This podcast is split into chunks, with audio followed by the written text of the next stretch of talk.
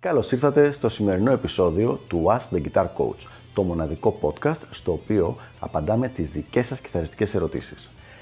Αν ενδιαφέρεστε να εξελίξετε το παίξιμό σας στο maximum βαθμό, στείλτε μου ένα email στο email ioannis.ioannis.org για να σας ενημερώσω για τα πακέτα εκμάθησης κιθάρας του Elite Guitar Coaching. Πάμε λοιπόν να δούμε τη σημερινή μας ερώτηση. Πέντε πράγματα για τη μουσική βιομηχανία που θα ήθελα πολύ να ήξερα νωρίτερα. Σήμερα λοιπόν θα πούμε πέντε θέματα, πέντε πράγματα για τη μουσική βιομηχανία, τα οποία θα ήμουν πολύ ευτυχισμένος αν μου τα είχε πει κάποιος και μάλιστα με είχε πιέσει με κάποιο τρόπο να τα καταλάβω σε μικρότερη ηλικία. Γιατί είμαι σίγουρος ότι ειδικά κάποια από αυτά κάπου θα τα έχει πιάσει το μάτι μου, αλλά τίποτα δεν είχα πάρει είδηση τίποτα. Ποια λοιπόν είναι αυτά τα πέντε; Για να δούμε.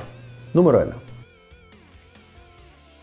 το business model της μουσικής βιομηχανίας αλλάζει συνέχεια και έχει αλλάξει πολλές φορές τις τελευταίες δεκαετίες. Δεν μπορούμε να βασιστούμε δηλαδή σε ένα σταθερό business model και να πούμε ότι είναι αυτό. Α, εγώ θα γίνω μουσικός και θα βγάζω τα χρήματά μου πουλώντας δίσκους από την μπάντα τη δική μου που είναι ας πούμε με αυτό το όνομα και παίζουν αυτό το είδος της μουσικής. Πριν από 20 χρόνια, πριν από 25 χρόνια αυτό ήταν κάτι αρκετά εφικτό για όσους τα είχαν καταφέρει να γίνουν σχετικά γνωστοί με την πάντα τους. Δηλαδή πουλούσαν δίσκους. Μάλιστα θυμάμαι και εγώ το 2006 αν δεν κάνω λάθος ήταν μια χρονιά που είχα αρκετά εισοδήματα από τους δίσκους μου, τους κανονικούς δίσκους μου, δηλαδή τα CD τα οποία κάνανε πωλήσεις στο εξωτερικό περισσότερο. Μετά από πέντε χρόνια όμως αυτό το πράγμα με την, και ειδικά τώρα ε, με την όλη διαδικασία Pandora, Spotify, με τα MP3s που έχουν ξεπεράσει οποιαδήποτε, οποιοδήποτε έλεγχο και την πειρατεία και όλα αυτά τα πράγματα, καθώς και την έλλειψη ενδιαφέροντος του κοινού για το φυσικό CD, όπως και το ότι πια δεν φαίνεται η μουσική σαν ένα προϊόν το οποίο ο άλλος είναι διατεθειμένος να αγοράζει. Ε, όλα αυτά έχουν κάνει το, music, το business model το οποίο λέει πουλάω δίσκους και από αυτό ζω πάρα πάρα πολύ δύσκολο. Νούμερο 2.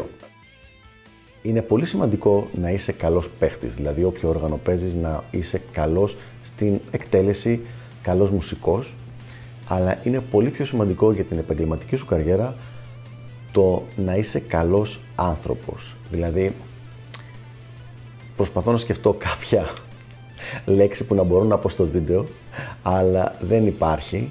Το να μην είσαι ενοχλητικός, το να μην είσαι σπαστικός, το να μην είσαι γκρινιάρης, το να μην δημιουργείς προβλήματα, το να είσαι επαγγελματίας στις υποχρεώσεις σου, το να είσαι στην ώρα σου, να είσαι έτοιμος σε αυτά που έχεις πει ότι θα κάνεις, το να μην προσπαθείς να παίξεις παιχνίδια στάτους με τους υπόλοιπους ανθρώπους στην μπάντα ή στην ορχήστρα. Όλα αυτά τελικά είναι πολύ πιο σημαντικά από το να είσαι ο φοβερός παίχτης. Έχουμε δει πάρα πολλές περιπτώσεις πολύ πολύ καλών απίστευτα ταλαντούχων παιχτών τους οποίους, με τους οποίους κανείς δεν θέλει να συνεργαστεί και ανθρώπους που είναι normal, μέτροι, μέτροι όχι κακοί παίχτες, μέτροι παίχτες, normal παίχτες, οι οποίοι όλοι τους γουστάρουν και όλοι λένε αυτόν να φωνάξουμε να παίξει μαζί μας γιατί δεν δημιουργεί προβλήματα, γιατί είναι ωραίος τύπος. Άρα, πολύ καλό το μουσικό παίξιμο. Το πιο σημαντικό είναι στη μουσική αλλά για την επαγγελματική σου καριέρα είναι πιο σημαντικό το να είσαι σωστός άνθρωπος. Για να ενημερώνεστε κάθε φορά που ανεβαίνει καινούριο επεισόδιο, μην ξεχάσετε να πατήσετε subscribe εδώ κάτω και επίσης πατήστε το καμπανάκι ώστε να σας έρχονται ειδοποιήσεις κάθε φορά.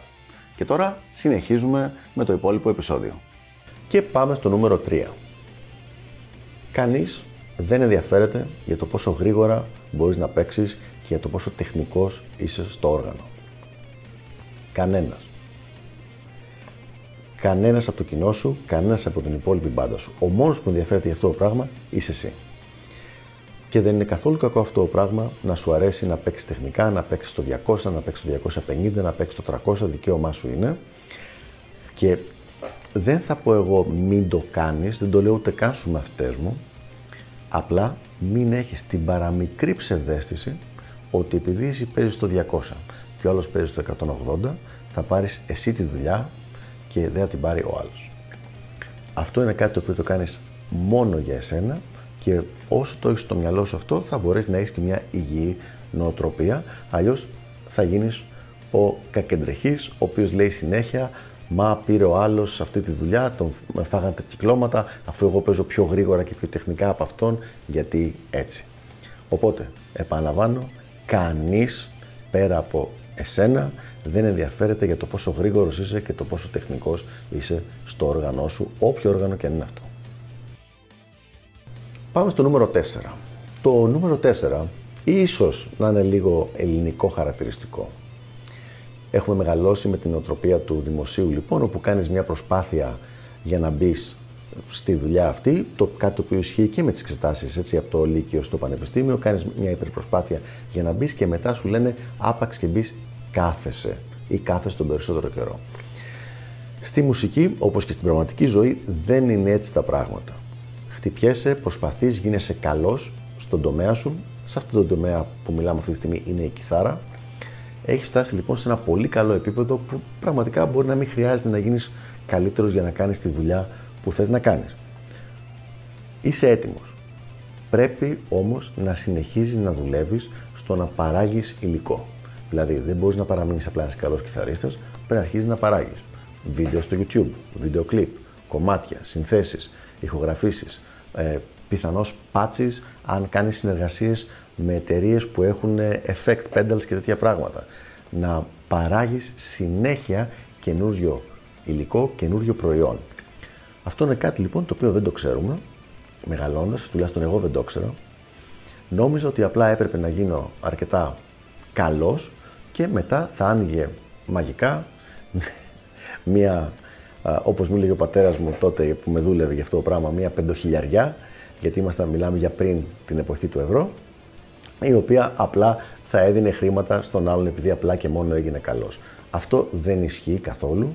Για να μπορέσεις να γίνεις επαγγελματίας στον τομέα της μουσικής, πρέπει με κάποιο τρόπο να παράγεις αξία, να παράγεις value για κάποιους άλλους ανθρώπους. Αυτό μπορεί να είναι με τη μουσική σου, αυτό μπορεί να είναι με κάποια instructional videos, μπορεί να είναι με οτιδήποτε, με οτιδήποτε θέλεις, αλλά δεν μπορείς απλά να λες «Α, εγώ είμαι καλός, πληρώστε με». Πρέπει να παράγεις κάτι. Και πάμε στο νούμερο 5, το οποίο είναι μια παραλλαγή του νούμερο 2. Το να είσαι καλός παίχτης θα, ανοίξει, θα σου ανοίξει πόρτες. Αυτό είναι σίγουρο. Δηλαδή, αν δεν παίζεις αρκετά καλά, δεν είσαι έτοιμος για να παίξεις ένα συγκεκριμένο επίπεδο, δεν θα ανοίξουν οι πόρτες αυτές, δεν θα έχεις την πρώτη ευκαιρία. Αλλά το να είσαι professional, να είσαι επαγγελματίας, είναι αυτό το οποίο κρατάει τις πόρτες αυτές ανοιχτές. Δηλαδή, το να είσαι σωστός, όπως είπαμε και πριν, πέρα από το καλός στο όργανο, είναι αυτό το οποίο θα σε βοηθήσει να έχεις μια μακροβιότητα στο θέμα της μουσικής, σαν επαγγελματίας μουσικός, με όποιο ρόλο και αν έχεις. Αυτά λοιπόν είναι πέντε πράγματα, πέντε θέματα για τη μουσική βιομηχανία που θα ήθελα πολύ κάποιος να μου είχε πει όταν ήμουνα σε μικρότερη ηλικία, οπότε να τα ξέρα πριν από 20 χρόνια ας πούμε, όταν ξεκινούσα, για να μπορέσω να χτίσω καλύτερα την καριέρα μου και πιο πολύ απ' όλα την νοοτροπία μου και να μην κάνω τα λάθη που κάνει ο, οποιοδήποτε τυπικός άνθρωπος ξεκινάει να ασχολείται με κάποιο όργανο και να λέει Α, θέλω να γίνω επαγγελματίας μουσικός. Αυτά λοιπόν για το συγκεκριμένο θέμα. Ελπίζω να βοήθησα και τα λέμε στο επόμενο επεισόδιο του Ask the Guitar Coach. Γεια χαρά!